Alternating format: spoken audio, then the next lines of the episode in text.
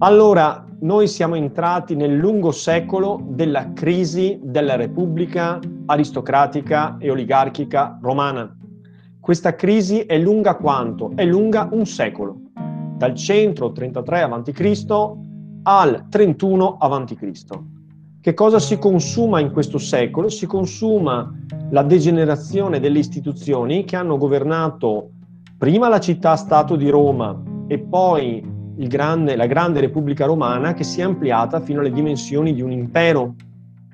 Ci sono stati dei momenti in cui fin dall'inizio noi abbiamo visto proprio l'agitarsi di forze sociali che hanno dato luogo a degli scontri che sono degenerati, mostrando come l'atteggiamento della classe dirigente sia mutato rispetto al passato. Qualcosa si sta rompendo nel cuore della società romana. La concordia è cosa del passato, la tendenza della società romana a comporre pacificamente gli scontri, mentre in questa fase sembra prevalere un atteggiamento diverso, appunto di lacerazione, di scontro portato fino alle sue estreme conseguenze. Classi ristrette sempre più ricche e una vasta platea di persone che costituivano prima il ceto medio, che si sono proletarizzate, che hanno perso la terra. In che maniera la lotta sociale si trasforma in lotta politica e degenera poi in scontro aperto o in assassinio politico. In una parola o in due parole, qual è la proposta che viene avanzata da questi due tribuni della plebe e dagli altri che seguono la loro azione? Riforma agraria, contrastare la tendenza alla formazione del latifondo, cioè di enormi estensioni di terreno nelle mani di singole famiglie ricchissime che sono quelle che hanno maggiormente beneficiato dell'arricchimento di Roma per mezzo dell'edificazione del grande impero. In questa maniera si andrebbe incontro ad un esproprio di una parte di questa terra, a una sua lottizzazione e una sua redistribuzione nelle mani di quelle famiglie che hanno altrettanto contribuito al buon esito della guerra, ma che non hanno beneficiato, se non in maniera molto marginale, di questo miglioramento della situazione. La riforma agraria ha successo oppure no? La riforma agraria non ha successo per la chiusura da parte del ceto privilegiato che non intende in, una, in alcuna maniera divenire a compromessi perdendo una parte anche consistente, consistente della ricchezza e dei vantaggi e dei privilegi che ha accumulato in seguito alla costituzione del grande Stato romano. Al punto che la vita politica romana si polarizza in due grandi schieramenti. Questi due schieramenti sono costituiti dai politici che prendono il nome o si autodefiniscono gli ottimati e i politici invece che si definiscono i popolari. Qual è la, differ- la differenza tra questi due schieramenti? Gli ottimati hanno come giudizio sulla società romana del tempo, un giudizio positivo, per cui il loro atteggiamento è conservatore. Per loro non esiste alcuna necessità di riforma ed è assurdo e inverosimile proporre di eh, confiscare le terre da parte di chi, dal loro punto di vista, le detiene legittimamente. Pensare di espropriare le terre per redistribuirle al popolo romano è un'assurdità quindi è un ceto politico conservatore che vuole mantenere lo status quo, la condizione esistente. A loro si contrappongono i popolari. I popolari sono senatori, quindi sono comunque ceto dominante, sono comunque persone che sono di estrazione della nobilitas, cioè della classe politica che esprime le magistrature, che conta nelle assemblee importanti come per esempio il Senato, che ha dei patres illustri, è una classe ormai mista di patrizi e di plebei, ma di patrizi e di plebei, considerando i plebei arricchitisi, che sono riusciti attraverso le loro capacità a entrare, a essere cooptati nella vita politica. Anche così, questo ceto comunque privilegiato assume un atteggiamento progressista e riformatore. Cosa voglio dire in questo senso? Sarebbero disponibili a concedere qualcosa alla causa della piccola e media proprietà terriera per risolvere il problema del sottoproletariato urbano, la gente che abbandona i villaggi e le campagne si riversa in città, vive mendicando, vive legandosi a clientes cioè a ricchi patroni che li mantengono per turbare in questa maniera l'ordinato svolgimento delle elezioni politiche, perché chi ha uno stuolo di, di, eh, di persone a loro legate in qualità appunto di clienti può contare su sicuro esito elettorale e quindi può iniziare un percorso chiamato cursus honorum che lo porterà poi a ricoprire incarichi pubblici molto importanti, i quali sono a loro volta fonte di potere e fonte di ricchezza se vi ricordate che poi i consoli governano le province in qualità di pro-pretori e pro-consoli. Quindi per risolvere tutti questi problemi insieme, i popolari hanno un approccio progressista, sarebbero disposti a cedere qualcosa anche per recuperare la pace sociale, per evitare che ci possa essere uno scontro, una lacerazione in seno alla società romana. E poi c'è un terzo problema molto importante, c'è soltanto il problema della dignità del ceto medio, non c'è soltanto il problema del turbamento dell'ordinato svolgimento delle elezioni e della violenza sociale. Il problema ancora più grave è il problema del reclutamento dei soldati nell'esercito, perché non dimentichiamoci le antiche regole romane in base alle quali il soldato prestava servizio solo ed esclusivamente portando proprie armi e sulla base della propria appartenenza a una certa classe di reddito. La creazione, cioè lo svuotamento del ceto medio, svuotava analogamente e contemporaneamente anche i ranghi dell'esercito. Questo era un problema, soprattutto in un momento in cui Roma aveva a che fare con un impero molto vasto che era stato sconfitto ma che doveva continuamente essere presidiato, pattugliato, pacificato, costretto a ubbidire anche perché Roma ha perso poi nel tempo quella iniziale atteggiamento di buon governo o comunque di dialogo con le popolazioni sopraffatte e gettando la maschera ha assunto un atteggiamento prepotente, sopraffatorio, che è tipico appunto della, di chi governa le province. Benissimo, se avete capito questo, possiamo procedere oltre perché oggi vi presenterò due importanti personaggi. Questi personaggi hanno fatto la storia di Roma per i decenni successivi al, diciamo, ehm, agli anni 10. No? Noi abbiamo visto il 133, il 123, abbiamo fatto un'incursione, vi ho parlato del, degli anni 100 e poi degli anni 90, in cui vi ho detto a scadenza regolare noi troviamo nuovi tribuni della plebe che ripropongono con formule variate il nucleo fondamentale della riforma agraria e tutti quanti finiscono male a dimostrazione che il ceto degli ottimati riesce a tenere saldamente nelle proprie mani la direzione politica della vita di Roma. Allora, intorno agli anni 10 è inevitabile che si venga a creare qualche turbamento di natura militare. L'impero è così vasto che questo è assolutamente inevitabile.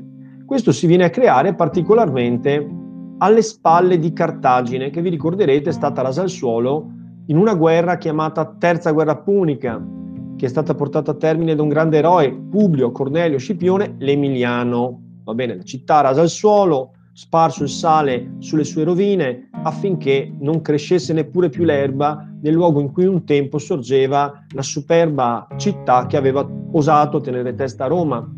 Alle spalle di Cartagine sorgeva un regno. Questo regno prende il nome di Regno di Numidia i romani avevano affidato la monarchia di questo regno nelle mani di un re che si era dimostrato amico di Roma durante la seconda guerra punica. Ve la ricordate la battaglia di Zama quando Scipione l'Africano portò la guerra nel cuore di Cartagine? La famosa strategia di uscire dall'Italia e combattere in Spagna prima e a Cartagine poi? Benissimo. Alle spalle di Cartagine non c'era il deserto, c'era un altro regno, un piccolo regno chiamato dai romani Regno di Numidia. Massinissa aveva deciso di sposare la causa dei romani anche per rivalità private del suo regno, scusate, nei confronti di Cartagine. oh mamma.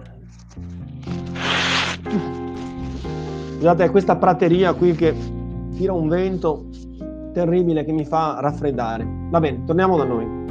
Quindi dicevo, alle spalle di Cartagine sorgeva un regno, il regno di Numidia, che si era dimostrato amico dei Romani anche per antiche ruggini nei confronti della città di Cartagine. I Romani, una volta piegati i cartaginesi, avevano sostenuto eh, Massinissa incoronandolo re di Numidia.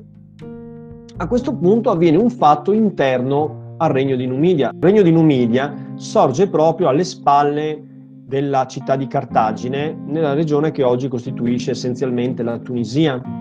Ebbene, appunto, Giugurta, che è un personaggio interno a questo mondo, finisce per usurpare il trono che era stato lasciato in eredità da parte di Massinissa ai, ai suoi legittimi eredi. A questo punto i romani, legati da antica amicizia con la famiglia di Massinissa, sono chiamati a intervenire per ripristinare la legalità, perché gli eredi di Massinissa memori dell'antica vicinanza tra Massinissa e eh, i Romani, chiedono ai Romani di poter ripristinare l'ordine, evitando appunto questa degenerazione, questo colpo di Stato tutto interno al mondo della Numidia. A quel punto i Romani decidono di intervenire con le proprie truppe. Negli stessi anni i Romani sono anche costretti ad affrontare un altro problema, una scorreria da parte di una popolazione barbarica che viene dalla Scandinavia, che viene dalla regione che oggi noi chiamiamo ehm, Danimarca, Finlandia, che finiscono per dilagare nel cuore dell'Europa, in, una, in regioni che sono ancora abitate dai Celti, ma dopo scorrerie nel centro Europa finiscono per attaccare anche il mondo romano, che nel frattempo lo sappiamo, si è ampliato alla Gallia Cisalpina, cioè il territorio della pianura padana che sta al di qua delle Alpi, alla Spagna, a una fascia costiera che si chiama appunto Gallia Narbonense, che serve per collegare la Spagna con l'Italia. Quindi ci sono due problemi che contemporaneamente affliggono. D'altro canto, quando si detiene un impero vasto quanto il Mediterraneo, è inevitabile che prima o poi qualche crisi si verifichi.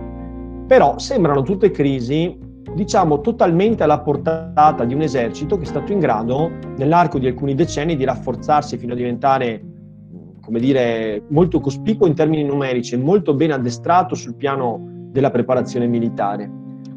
Sembra teoricamente che non ci possano essere problemi di sorta per domare queste ribellioni da una parte e queste vicissitudini interne a un regno che non fa parte del regno romano, perché effettivamente la Numidia è un regno indipendente ma legato da rapporti di amicizia. E invece succede quello che nessuno si aspetta, e cioè che l'esercito mandato in primo luogo in Numidia per risolvere la questione di Giugurta, la famosa guerra giugurtina, e questo esercito non riesca ad avere ragione. Trascorrono alcuni anni, l'esercito impegnato in come dire, operazioni militari che vanno per le lunghe, la testa di Giugurta non viene portata in trionfo da un esercito di vincitori. Come mai? Addirittura l'esercito romano subisce alcune ripetute sconfitte, delle sconfitte che non sono gravi, ma che macchiano gravemente l'onore militare che è parte integrante dell'identità dei romani. I romani si autorappresentano come grandissimi combattenti, come l'esercito più potente del mondo. Viene avviata una commissione di inchiesta per cercare di comprendere le ragioni per cui guer- la guerra, le battaglie combattute in Numidia vanno per le lunghe e non ottengono il risultato sperato. Che cosa si scopre? Si scopre questo, che i consoli inviati sono tutti espressione della classe degli ottimati che detengono saldamente il potere nelle proprie mani, sono sconfitti perché si sono lasciati corrompere.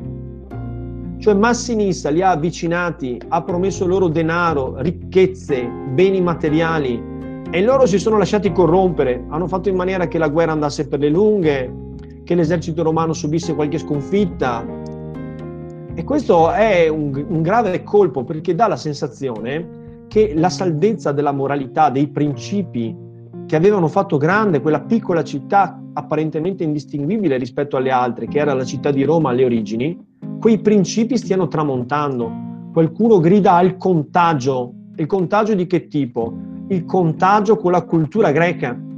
I romani hanno conquistato la Grecia tra il 149 e il 146 l'hanno conquistata, l'hanno ridotta in provincia, sono venuti in contatto con un'altra cultura, si sono molto arricchiti, con la ricchezza sono diventati raffinati, sono diventati prepotenti, egoisti, narcisisti, si sono rammolliti, non vogliono più combattere, sono più intenti a godere della, della bellezza di una vita di vantaggi e di privilegi, piuttosto che rimanere saldi nei valori tradizionali, il coraggio, la forza, la dedizione, la compattezza, l'amor di patria, l'eroismo. Tutto questo sembra tramontato. Si parla di corruzione dei costumi, si parla di degenerazione, si parla di una modernizzazione scriteriata. Va bene? Quindi vedete un'epoca che sembra proporre dei temi molto attuali, in cui la vecchia generazione giudica la nuova generazione. A fare più scandalo è che siano proprio gli ottimati, proprio loro che dicono di essere gli ottimi. E poi quando fanno le guerre le perdono e poi peggio mi sento, non le perdono perché non sono in grado di combatterle. Sicuramente ci può essere anche incapacità, le perdono per corruzione, ma dove sono finiti gli antichi valori? Questo è l'atteggiamento che i romani assumono. E allora si crea un grande dibattito in seno al Senato, nel cuore del Senato. Vi ricordate le due fazioni, ottimati e popolari? Che cosa dicono i popolari? Bravi, complimenti voi ottimati, voi avete detto che la situazione deve rimanere immobile. Guardate che bel risultato quando mandiamo un ottimate a combattere la guerra. Questo è il risultato. Perdere la faccia al cospetto del mondo. Che cosa penseranno i provinciali che possono in qualunque momento sfidarci? Non siamo in grado neanche di risolvere la guerra contro Giugurta, che è un signor nessuno di un regno minuscolo, poverissimo. Ma dove sono gli antichi romani? Questo è il tenore del dibattito. Va bene? Ecco qui, questa è una moneta della Numidia e dopodiché appunto qui Massinissa, qui vi cito appunto i nomi, il figlio di Massinissa era Micipsa e il figlio dei figli sono Ierbale e Aderbale. Giugurta invece è legato alla famiglia ma è un nipote ed è un usurpatore del regno. Riesce ad avere il favore del popolo, fa ammazzare i suoi cugini e infine appunto si mette alla testa di un colpo di Stato che dovrebbe sostituire la, fam- la famiglia di Massinissa, Yerbale e Aderbale, al trono. Bene. Allora a un certo punto come fare a risolvere la questione? Perché è uno scandalo, bisogna prima possibile provare a risolvere la, la situazione. I popolari impongono un candidato popolare, addirittura fanno di più, perché hanno una concezione completamente diversa dai, dagli ottimati, sono convinti che il valore della persona non si misuri con la quantità o la grandezza dei patres, dei propri antenati, ma si misuri con il valore individuale. Grande e nobile è una persona capace, è una persona coraggiosa, è una persona che dimostra nei fatti la propria grandezza, non chi ha un grande nome, non chi ha una storia familiare illustre. I popolari impongono una persona che possiamo definire un uomo nuovo, così loro lo definiscono, homo novus. Cosa significa? Un uomo che non ha avuto alcun antenato che abbia ricoperto una magistratura, un incarico importante. È quello che noi oggi definiremmo un tecnico, un uomo che viene fuori dall'esercito. La sua nobiltà è rappresentata dal coraggio che ha dimostrato sul campo di battaglia. Le sue cicatrici, le sue mani callose, il suo non essersi mai tirato indietro di fronte ai doveri, è la dimostrazione del suo amore per la città di Roma e per tutto l'impero. A lui bisogna dare il comando delle forze armate. In questo modo Gaio Mario viene inviato a risolvere la questione rimasta insoluta per alcuni anni, perché dal 111, 112, 111 siamo arrivati al 107. Sono passati 4-5 anni, la guerra di Giugurta non è stata risolta. Per comandare le forze armate bisogna essere console e infatti Gaio Mario, con il sostegno di tutti i popolari, indignati per l'atteggiamento sconsiderato e per la corruzione alla quale diciamo i consoli ottimati si sono abbandonati, viene nominato console ed è un fatto incredibile, perché che un uomo che non ha mai avuto un passato, nel senso di un passato familiare illustre, diventi console, dirò di più, senza fare il cursus honorum. Cioè non è che che Mario abbia prima fatto l'edile, il pretore, il questore e sia in ultimo arrivato a fare il console. Viene immediatamente imposto come console, sull'onda dell'indignazione nei confronti della mala gestione, della cattiva gestione della guerra da parte degli ottimanti. Quindi è un fatto completamente nuovo, anche in violazione, non dico di una regola, ma di una tradizione, che era quella che diceva che non si arriva a ricoprire un incarico delicato come quello di console senza avere una carriera politica ben consolidata. Vabbè, non si catapulta qualcuno direttamente nelle stanze del potere senza sapere da dove viene. Questo era un soldato, ma data la situazione, la candidatura di Mario sembra assolutamente plausibile, tanto è vero che viene eletto. Quindi capita un fatto completamente nuovo, inimmaginabile fino a qualche anno prima.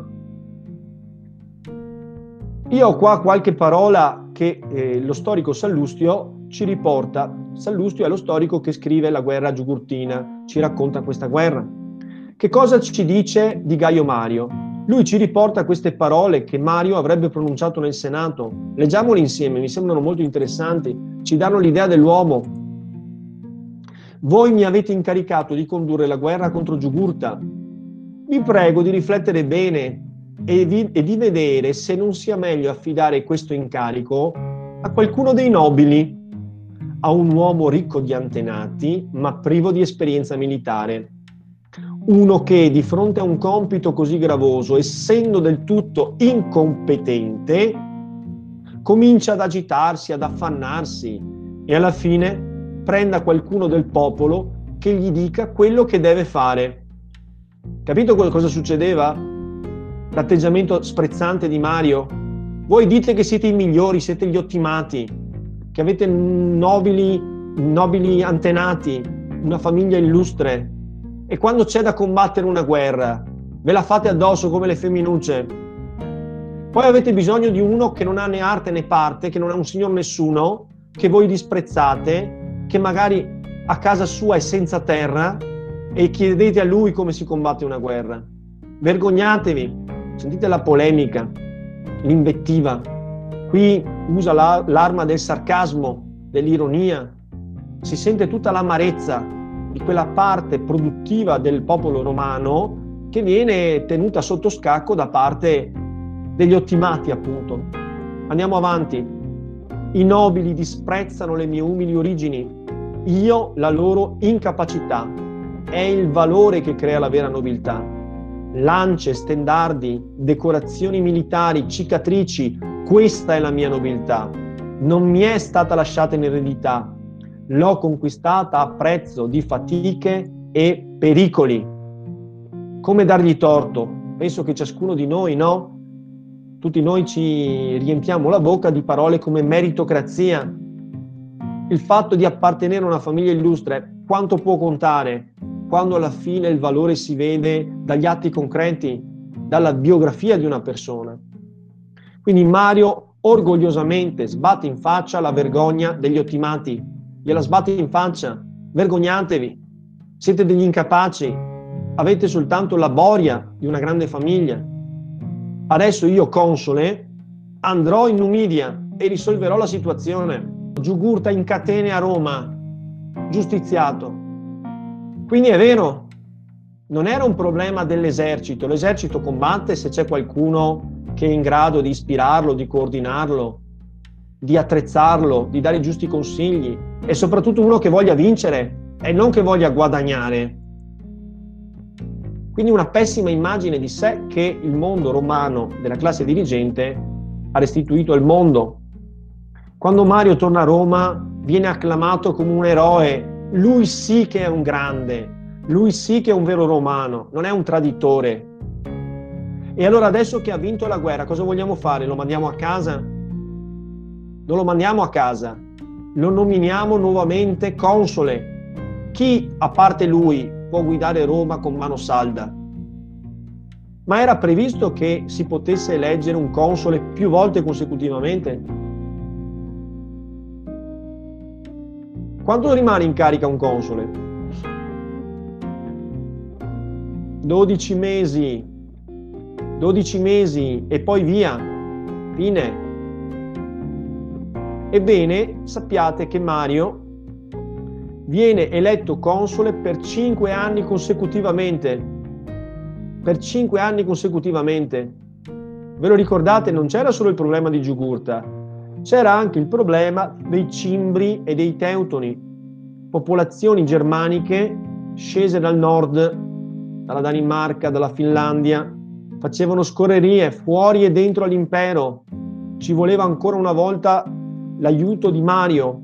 Perché mandarlo a casa? È così bravo, lo ha dimostrato sul campo di battaglia. Che regola è quella che dice a casa dopo 12 mesi? Nominiamolo ancora, ma non si può fare, non importa. Lui è Mario, lo merita, è il nostro eroe. È grande come Scipione l'Africano. Va bene? Però la regola non diceva questo vedete che le istituzioni repubblicane cominciano a degenerare. Bene? E secondo voi, rispetto ai Cimbri e ai Teutoni, popolazioni germaniche barbariche che facevano scorrerie fuori dentro l'impero, Mario riuscì a sconfiggerle? Sì. Ma certamente, subito, sconfitte subito. Abbiamo le battaglie, acque sextie e campi raudi. Va bene? Qua un'immagine della legione romana, una legione 6.000 uomini, articolata in 10 coorti, 600 uomini per coorte, 3 manipoli per coorte, vedete un piccolo schieramento di cavalleria e poi una grande fanteria che lavorava sulla base appunto del, dello schieramento a file. Le insegne romane, molto importanti, gravissimo. Se l'esercito si fosse lasciato rubare e portare via le insegne romane, era l'onore stesso di Roma, l'onore stesso di Roma. Imperatori in persona, nei rari casi in cui l'esercito si lascia rubare le insegne, sono, sono pronti a pagarle a peso d'oro o a rischiare la vita personalmente pur di riconquistarle, pur di riaverle. Quindi l'onore di Roma, le insegne molto importanti, indicano la direzione della battaglia, i simboli dell'impero romano, l'aquila, la corona d'alloro, la gloria, il Senato e il popolo romano in questa scritta. Andiamo avanti. Ecco qui, questa è l'immagine delle scorrerie barbariche di Cimri e Teutoni, dal 113 al 101, nei pressi di Vercelli e nei, nei pressi di Aix-en-Provence, una cittadina che oggi si trova in Provenza, in Francia. Mario colpisce e colpisce duro e non ce n'è per nessuno, né per Giugurta, né per i cimbri, né per i teutoni. L'impero è tornato in pace. Bene. Però, come ha fatto Mario a ottenere queste grandi vittorie? Vi ricordate il problema dell'esercito? L'esercito era sempre meno nutrito di persone, sempre più assottigliato per il fatto che la classe media andava scomparendo, e infatti Mario, da tecnico qual era, conosceva benissimo i problemi dell'esercito. La prima cosa che ha fatto quando è stato nominato console è stata una riforma dell'esercito. In che cosa consiste la riforma dell'esercito? Mario decide di trasformare l'esercito romano, che era un esercito di contadini che contribuivano al sostentamento dello Stato volontariamente, facendo gli interessi pubblici che erano anche i propri, lo trasforma in un esercito di professionisti, cioè di mercenari pagati dallo Stato. In questo modo risolve più problemi. Il problema grave dell'esercito è che mancano soldati perché ne servono sempre di più e ce ne sono sempre di meno. Perché ce ne sono di meno? In base alla regola per la quale un nullatenente non può entrare nell'esercito, perlomeno non può combattere, deve restare nelle retrovie ma lui li fa iniziare a combattere. Esattamente. Se tu sei uno di quelli che hanno perso la terra e ti sei ridotto ad essere un proletario, sei in città e non hai più un bene, non hai più una proprietà, non hai un reddito, vivi di elemosine e di distribuzione di pane. Vi ricordate, abbiamo parlato frumenta, delle frumentazioni, pane per tutti, 80.000 tonnellate di pane all'anno da rifornire continuamente ai romani. Se vivi così, c'è sempre una possibilità. puoi arruolarti nell'esercito. Arruolandoti nell'esercito è vero che rischi la vita, ma fai un lavoro molto dignitoso. Addirittura è un lavoro che potrebbe addirittura arricchirti, perché oltre al soldo che ricevi, da cui il nostro moderno termine di soldato, oltre al soldo che ricevi, c'è anche il bottino da spartire. E a volte appunto i soldati possono ottenere dei, dei buoni vantaggi. Poi Mario conosce la vita del soldato, è stato un soldato anche lui, e lui dice che dopo un certo numero di anni i soldati non ce la fanno più. Allora lui promette a chi, su, chi si arruola e chi continua a militare per un certo numero di anni un buono, una buona uscita, un trattamento di fine rapporto. In che maniera si può far felice un soldato che abbia fatto bene il suo lavoro, che abbia lavorato, ha preso il suo stipendio, ha partecipato alla spartizione del bottino, ma dopo vent'anni di militanza che cosa si fa? Gli si dà un pezzo di terra. Quindi lavori bene, ti paghiamo di più, una specie di salario di produttività e poi soprattutto se tu riesci a completare la tua carriera militare vivo, non è facile, non è facile, i romani devono combattere continuamente, alla fine ti diamo la terra, cioè quello che non si fa con la riforma agraria lo si fa con la riforma dell'esercito.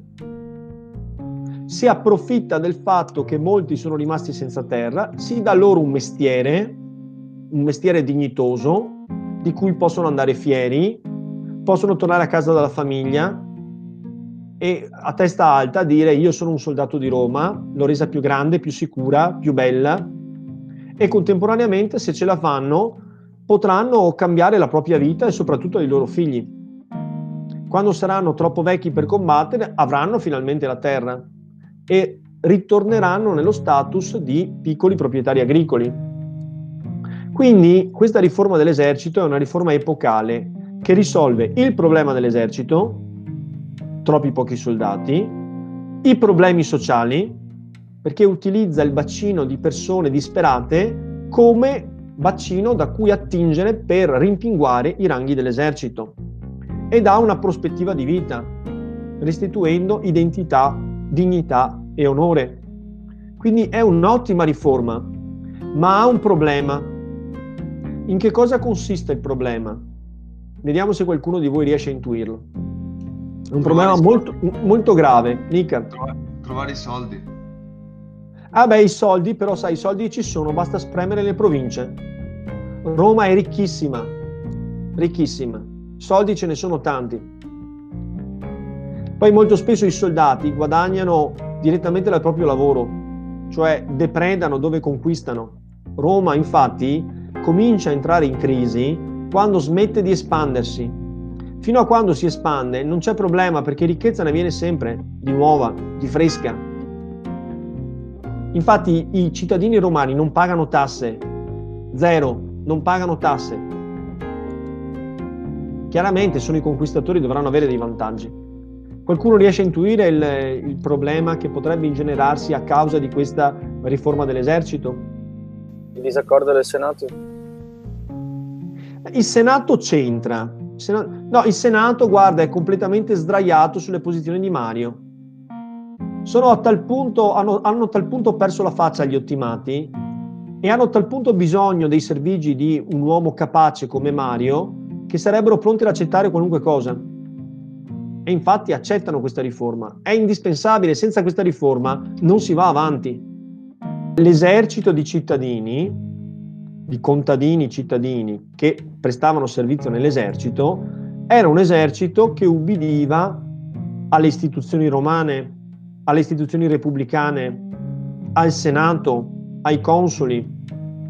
Qui invece la fortuna di un esercito è legata al suo comandante in capo, al suo generale.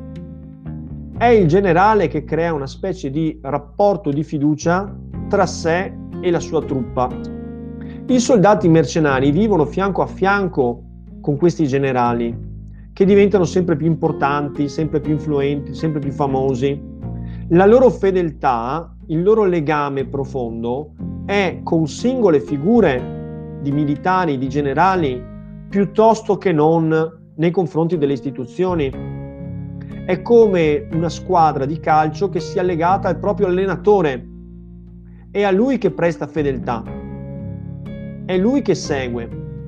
Infatti quello che sto per raccontarvi è la storia di eserciti che sono così a doppio filo legati al proprio generale, il quale determina la fortuna o la sfortuna di una legione, che finiscono per seguirlo anche nelle più incredibili avventure politiche.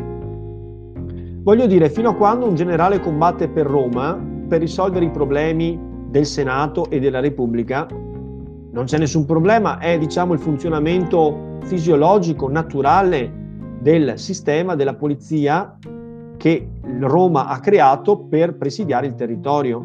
Ma che cosa succederà se un personaggio importante come Mario, facciamo un esempio, diventato così famoso, così illustre, così amato da parte di tutti, deciderà di usare le legioni che tutto hanno da lui, la vita e la ricchezza, il benessere, se deciderà di utilizzare le legioni come esercito privato da impiegare contro il Senato, contro le assemblee repubblicane e contro le altre magistrature romane. Questo è il punto. Questo esercito, questo nuovo tipo di esercito, è un esercito che risponde sempre più a logiche privatistiche. C'è un, un, un legame simbiotico tra il generale e l'esercito. E infatti sto per trasportarvi dentro le cosiddette guerre civili. Le guerre civili sono guerre in cui ci sono personaggi ambiziosi e spregiudicati che si costruiscono un esercito questo esercito ha un rapporto di simbiosi con il suo comandante, con il suo generale e questi lo usa per fini di lotta politica, per abbattere la Repubblica o per sconfiggere i propri nemici, che non sono quelli di Roma, ma sono nemici politici interni e per affermare la propria supremazia.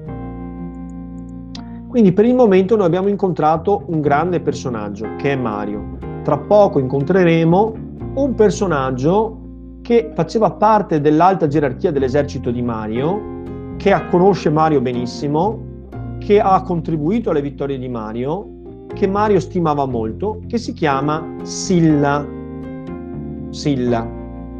Questi personaggi vanno in coppia, Mario e Silla. Quindi Silla è più giovane di Mario, ha militato nel suo esercito, sicuramente stima Mario, lo stima molto, è destinato a diventare il nuovo astro nascente della politica romana.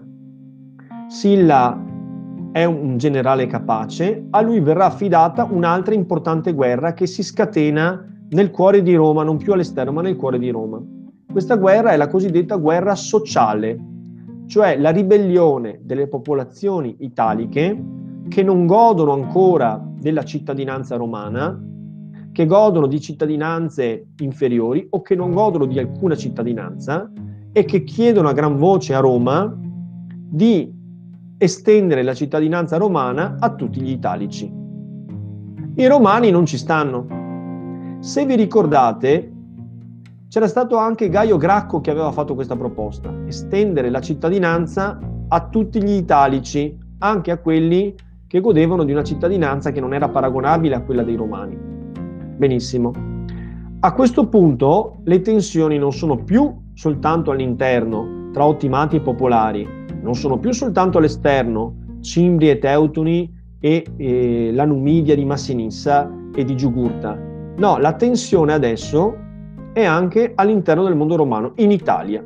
Le popolazioni italiche vogliono la cittadinanza, Roma non la vuole concedere, scoppia una guerra.